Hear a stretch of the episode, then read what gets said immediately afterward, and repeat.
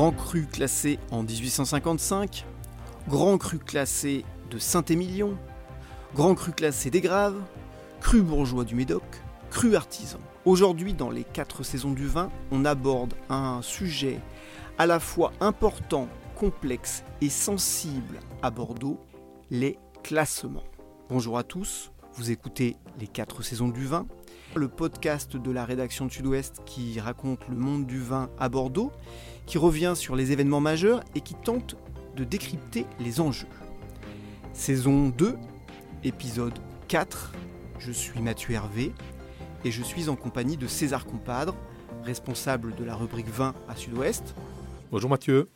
Alors aujourd'hui César, nous allons aborder donc comme je le disais un sujet d'importance à Bordeaux euh, parce que les classements contribuent largement au rayonnement de la ville, au rayonnement du vignoble et aussi un peu au rayonnement de la France. Hein. Les classements ont donné euh, pourtant lieu ces dernières années à une belle euh, foire d'empoigne parfois, euh, voire même des, règlements de compte type hockey choral entre certains propriétaires.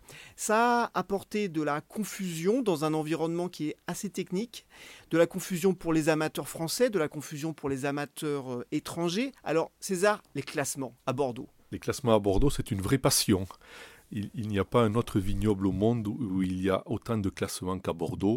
C'est vraiment dans l'histoire du vignoble et aujourd'hui, on peut dire qu'il y a cinq classements à Bordeaux. Il y a le classement de 1855 qui concerne 88 propriétés dans le Médoc et à Sauternes. Il y a le classement de Saint-Émilion, on va en parler.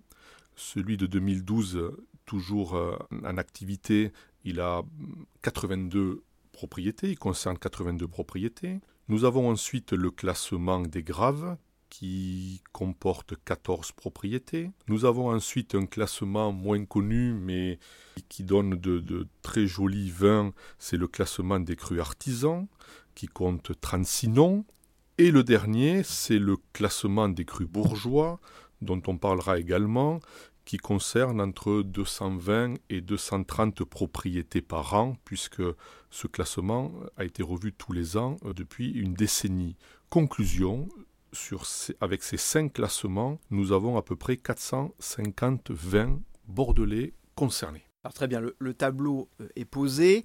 On va commencer par le plus simple avec les, classements qu'on va, on va dire qui sont un peu gravés dans le marbre. Le premier euh, d'entre eux, c'est le classement de 1855 Médoc et Sauternes. Un classement qui est quasiment intangible. Il a été établi en 1855 à l'occasion de l'exposition universelle de Paris sous Napoléon III, et depuis sa rédaction, il n'a connu qu'un seul changement officiel en 1973. Mouton Rothschild est alors passé du rang de deuxième cru classé de Pauillac à celui de premier. Euh, et pour le reste, euh, ça n'a pas beaucoup bougé. Le classement de 1855 euh, est très connu du grand public. Il concerne 61 propriétés du Médoc et 27 propriétés de Sauternes.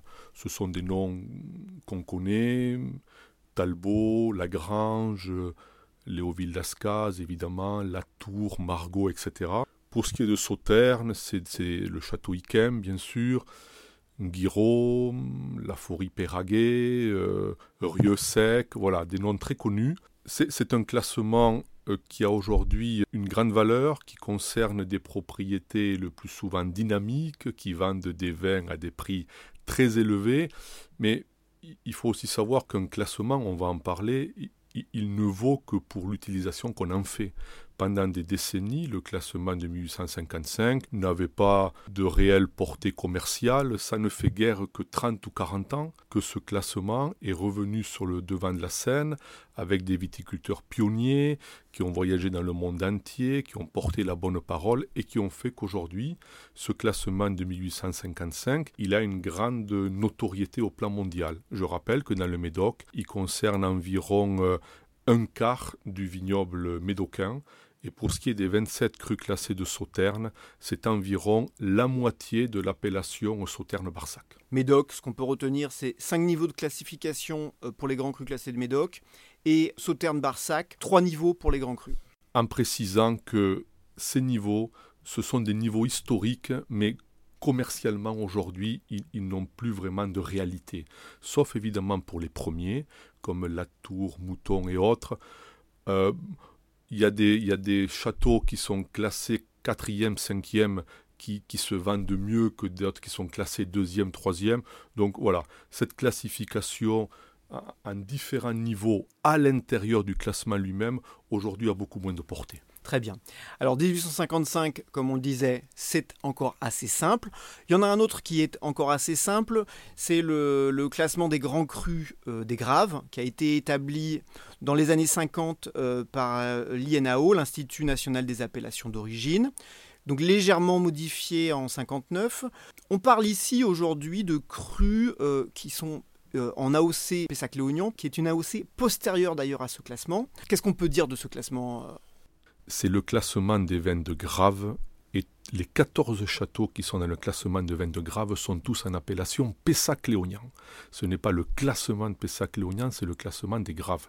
Puisqu'effectivement, le classement date des années 50 et l'appellation Pessac-Léognan a 20 ans. Ce qu'on peut dire, c'est comme pour les crus de 1855, c'est l'élite des Graves et l'élite de Pessac-Léognan qui se trouve euh, dans cette famille avec des noms qu'on connaît là aussi, Aubryon, Smith Lafitte, euh, Aubailly, euh, Pape Clément. Ce sont 14 propriétés euh, qui sont réunies d'ailleurs dans une association comme pour les crues de 1855 et qui, font, qui sont évidemment l'élite de l'appellation. Et comme le 1855, il est gravé dans le marbre, il n'est pas ouvert, donc aucune autre propriété ne peut prétendre y rentrer puisque ceux qui y sont ne veulent pas l'ouvrir. Alors voilà, ça c'était des, précisions importantes. Et maintenant, on va euh, s'attaquer un peu aux gros morceaux, si je peux me permettre l'expression aujourd'hui. C'est des classements qui vont nous occuper principalement. Il y en a deux. Il y en a un qui est rive gauche, les crus bourgeois du Médoc, et il y en a un qui est rive droite, c'est le classement des 25 Saint-Émilion. Alors, par souci de clarté, on va faire assez scolaire mais efficace. On va parler du contexte pour chacun d'entre eux, du périmètre de ce classement, c'est-à-dire qui est concerné pour chacun d'entre eux, et puis des critères euh, qui vont permettre d'effectuer une hiérarchie. On parlera des crus artisans en même temps que les crus bourgeois, ou plutôt en conclusion des crus bourgeois.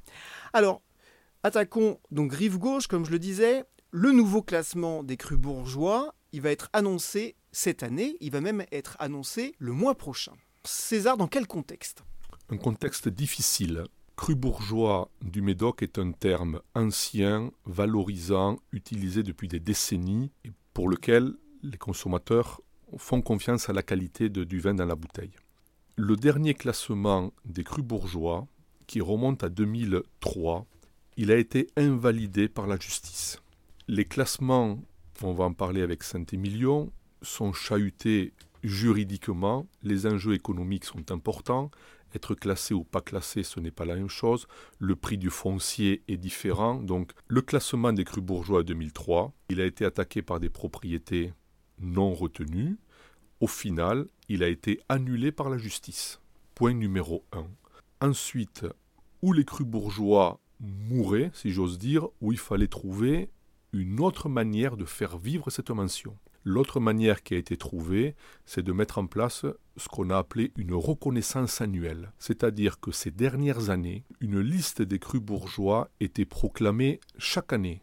Tous les ans, les propriétés candidates déposaient un dossier, système de dégustation à l'aveugle, impartial, etc. On en parlera tout à l'heure. Et donc tous les ans, on avait une liste des crus bourgeois entre 240 et 260 noms en fonction des années. La grande nouveauté, c'est que comme vous l'avez dit, le 20 février prochain, nous allons avoir la publication d'un classement pluriannuel. On revient au système de 2003, c'est-à-dire que le classement sera valable pour 5 ans. Ce sera un classement de plus qui aura trois niveaux. Alors là, on va donc attaquer le périmètre de ce, de ce nouveau classement. Euh, ce nouveau classement, donc valable pour 5 ans, euh, tu l'as dit, euh, qui va s'appliquer sur les millésimes de 2018 à 2022. Combien de, de propriétés vont être concernées? On attend le résultat pour le 20 février. On ne sait pas combien il y a de candidats. Il devrait y en avoir autour de 250, puisque ces dernières années, la liste des crus bourgeois annuels comprenait entre 220 et 240 propriétés. Donc euh, on peut imaginer que le nombre de candidats sera à peu près identique. et il sera donc sur trois niveaux. Ça, c'est la nouveauté, le retour au passé, la nouveauté pour ceux qui ont 20 ou 30 ans, mais pour ceux qui en ont 50 ou 60, ils se souviennent de l'époque où il y avait trois catégories. Pour être clair, il y aura la catégorie cru bourgeois, deuxièmement la catégorie cru bourgeois supérieur, et ensuite la catégorie cru bourgeois exceptionnel. Alors est-ce qu'on a déjà euh, des, idées de qui pourrait figurer finalement tout en haut de la pyramide, c'est-à-dire les crus bourgeois exceptionnels, euh, ceux qui vont finalement représenter l'élite des crus bourgeois du Médoc? Tout ça sera dévoilé le 20 février, mais nous pouvons déjà annoncer que quelques noms euh, circulent pour la catégorie la plus prestigieuse des crus bourgeois exceptionnels. Il y aurait des propriétés sous réserve de validation finale, mais c'est à peu près acquis, des propriétés qui ont, des belles notoriétés, comme le château Bellevue, euh, comme le château Malescas, à Margot Pavel de Luz, à Saint-Estèphe Lilian Ladouis, euh, sur la commune de, Saint-Seurin de Cadourne, euh, le château Charmaille, sur la commune voisine de Saint-Estèphe, le château Le Croc, aux portes de Bordeaux, euh, le château Taillant. Voilà, donc ce sont les quelques noms qui, semble-t-il, feront partie de la catégorie cru bourgeois exceptionnel, c'est-à-dire l'élite. Alors cette hiérarchie, et on va, on va venir justement sur, sur la notion de critères, comment elle a été établie alors, il faut dire que depuis l'épisode malheureux de la suspension du classement de 2003 pour les crus bourgeois du Médoc, plus les affaires judiciaires autour du classement de Saint-Émilion, refaire un classement à Bordeaux relève de l'exploit juridique. C'est-à-dire qu'il faut se border, il faut être inattaquable. Concrètement, il y a des commissions qui sont nommées avec des experts. La plupart du temps, c'est confidentiel. Évidemment, les dégustations sont complètement anonymes par des dégustateurs professionnels qui sont régulièrement jugés sur leur capacité à, bien déguster. Il arrive dans les dégustations professionnelles qu'on mette un leurre dans une dégustation, un vin qui ne correspond pas à ce qui est annoncé, et les dégustateurs doivent le trouver, etc. Tout ça pour dire qu'il y a tout un attirail, un appareil juridique, professionnel, technique de dégustation extrêmement calé, de manière complètement anonyme, pour qu'évidemment le, classement soit ensuite inattaquable au plan juridique par une propriété mécontente de ne pas y figurer. Alors tant qu'on y est, euh, on va euh, euh, clarifier, parce que parfois il y, a des confusions. Les crus bourgeois, ce ne sont pas des crus artisans et les crus artisans, ce ne sont pas des crus bourgeois. Alors est-ce que tu peux nous définir ce qu'est un cru artisan? Un cru artisan, la définition c'est petite propriété dans le Médoc, euh, directement euh, euh, par le propriétaire et qui la plupart du temps vend directement son, ses vins ou passe par le négoce. C'est, pour faire schématique, comme diraient les hommes de marketing, la petite propriété sympa où on voit le propriétaire qui travaille dans ses vignes. Voilà, c'est ça, c'est ça le concept. Ce qui ne veut pas dire que dans d'autres classements, il n'y ait, pas pas ce type de propriété. Hein. Mais il faut qu'on ait en tête que le Médoc, c'est le vignoble le plus classé du monde, puisque nous avons sur le Médoc trois classements qui se superposent. On l'a dit, le 1855, les crus bourgeois et les crus artisans. Ça nous fait trois niveaux qui, qui viennent compléter la compréhension du vignoble puisque à la base c'est le système des AOC. Les classements relèvent d'une autre logique. Bordeaux a choisi le système des classements, d'autres vignobles n'ont pas ce système-là. Donc euh, les trois classements médocains représentent maintenant plus de la moitié de l'ensemble des surfaces du Médoc. Voilà, il y, a trois strates euh, à connaître pour mieux comprendre le Médoc. Eh bien, maintenant, on va, quitter le Médoc et on va passer euh, sur la rive droite. Et là, on a gardé le gros morceau pour la fin, parce qu'on va en parler euh, longuement, on va passer au classement euh, des vins de Saint-Émilion. Alors c'est un classement euh, qui date du XXe siècle. C'est à l'origine une demande qui a été effectuée par l'appellation Saint-Émilion auprès de l'INAO, hein, l'Institut national des appellations d'origine. Et dans l'imaginaire collectif, évidemment, il y a les grands crus qui sont très connus, les premiers grands crus classés A, qui sont au sommet de la pyramide. À ce jour, c'est Château Cheval Blanc, Château Ozone, Château Pavie, Château Angélus. Alors comment ça se présente, euh, César? Quel est le contexte? Euh, Le dernier classement à Saint-Émilion date euh, de 2012. Il comporte 82 noms avec des châteaux, vous en avez cité quelques-uns, on les connaît, Canon, Figeac, Balestar-la-Tonnelle, Bar de Haut, etc., etc. Il faut dire qu'il y a encore aujourd'hui des actions en justice. Ce classement de 2012, il a été attaqué par des propriétés qui n'ont pas été retenues. Il y a toute une série de décisions de justice qui ont été prises, d'autres sont attendues. Donc la situation est quand même assez tendue au, plan juridique. Alors c'est vrai que euh, c'est un classement qui a un peu maudit ce classement parce que en 2012 il a été attaqué. Donc il faut d'ailleurs préciser qu'il y a un arrêt de la Cour administrative d'appel euh, qui a été validé au printemps dernier, mais il y a un pourvoi en cassation qui a été déposé dans la foulée devant le Conseil d'État par euh, les pourfendeurs du classement actuel. Et en 2006, c'était déjà un classement qui avait été attaqué par des propriétés déclassées. Donc c'est effectivement sur la rive droite, Saint-Émilion, c'est vraiment un maquis juridique, si on peut se permettre l'expression. Tout à fait, tout à fait. Mais au demeurant, l'information, c'est que nous savons depuis quelques jours que toute la machine pour lancer le nouveau classement, celui de 2022, puisque le classement de Saint-Émilion est valable pour 10 ans, l'actuel date de 2012, le prochain est espéré pour 2022. La machine vient d'être lancée par l'INAO pour mettre en place ce classement. À la mi-janvier, il y a eu une réunion où l'INAO a présenté à tous les professionnels de Saint-Émilion les tenants et aboutissants de ce classement. Et vous avez raison de préciser que c'est technique et pointu parce que nous avons le texte sous les yeux et donc pour espérer pouvoir être classé en 2022, il faudra déposer évidemment un gros dossier, on l'a dit, avec des commissions indépendantes, des structures qui dégusteront à l'aveugle, avec un système de notation particulier et qui nous montre, si besoin était, que la qualité d'un château et la qualité d'un vin va bien au-delà du contenu du verre. Un, cru classé, c'est autre chose que le vin qu'il y a dans la bouteille. Alors justement, là-dessus, et on est vraiment dans le périmètre de ce que ça représente, ce qu'on peut dire et ce qu'on sait, c'est que le critère de dégustation va compter à peu près pour 50% pour les premiers crus classés, c'est ça? Tout à fait. Le reste, c'est la notoriété du domaine, la mise en valeur du site avec de l'onotourisme, c'est ça? Tout à fait. On, pourrait être choqué par le fait que le niveau de qualité d'un vin ne compte que pour 50% d'une note qui lui permettra de rentrer ou pas dans un classement. Mais on le disait tout à l'heure, il y a autre chose que la qualité du vin. Évidemment, il y a la tenue de l'exploitation, c'est considéré, euh, c'est tenu en compte.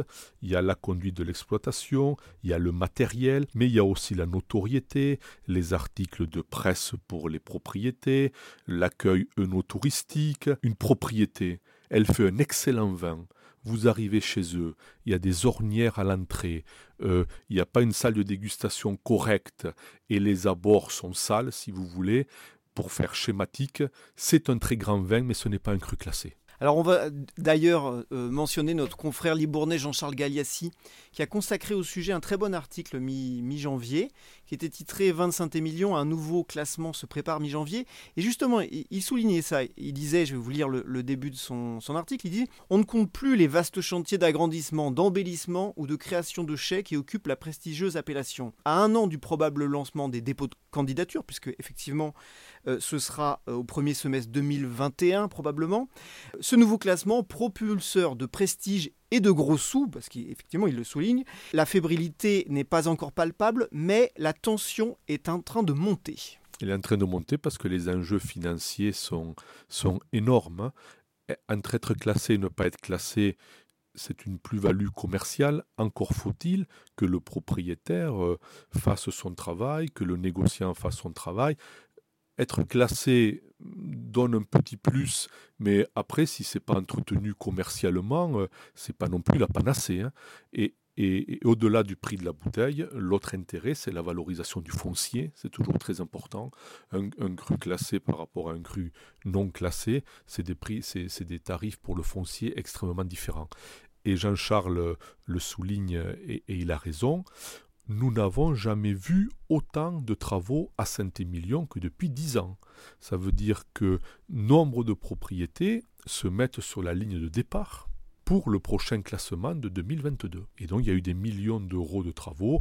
Évidemment, on ne sait pas encore euh, quels sont les candidats puisque la machine vient juste d'être lancée, mais on sait qu'il y a 82 châteaux euh, classés euh, au classement de 2012. Il y aura plusieurs dizaines de dossiers supplémentaires à ce chiffre. Hein. Il y a beaucoup, beaucoup de prétendants à Saint-Émilion. Alors ça c'est très intéressant et on va revenir vraiment pour les amateurs de vin puisque effectivement, dans le classement, ce sera à 50% sur la dégustation. Cette dégustation, puisque ça va compter pour 50% de la note, comment ça va se passer? Ça va être extrêmement encadré, puisque dans un premier temps, il y aura la mise en place d'une commission une commission de sages, des professionnels non issus du monde bordelais, qui va déterminer les processus exacts. Deuxièmement, il y aura un appel d'offres pour que des sociétés, des organismes de certification puisse garantir que tous les process sont respectés. Il y aura un appel d'offres pour choisir ces organismes.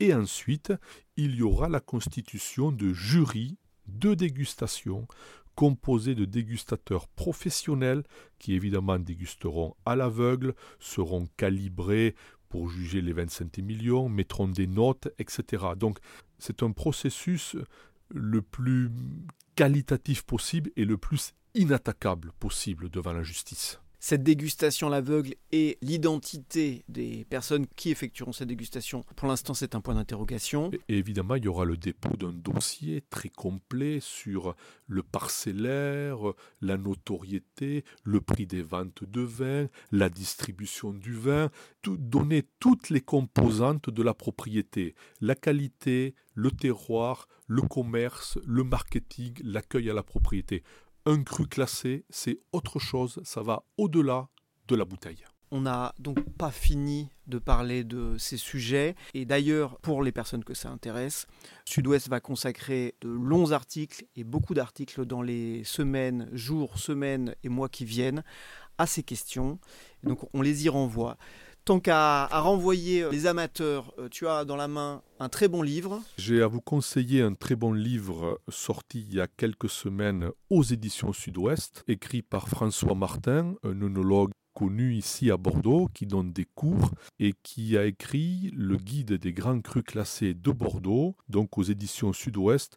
C'est un très bel ouvrage didactique qui liste euh, les crus dont on a parlé, le classement de 1855, le classement de Saint-Émilion et le classement des graves. Ce sont les trois classements sur lesquels François Martin se concentre et c'est une mine, euh, une mine d'informations. Et eh bien voilà, cet épisode 4, saison 2 des 4 saisons du vin consacré au classement est maintenant terminé. Merci César. Merci. On se retrouve bientôt pour parler de l'actualité du vin à Bordeaux et dans le monde. Merci euh, à vous tous qui êtes toujours nombreux à écouter euh, nos podcasts. N'hésitez pas à envoyer vos remarques, vos avis ou vos suggestions à podcast.sudouest.fr et retrouvez tous les épisodes sur sudouest.fr. On a un mur de podcasts, c'est nouveau et je pense que ça pourrait vous plaire. Merci, à bientôt. À bientôt.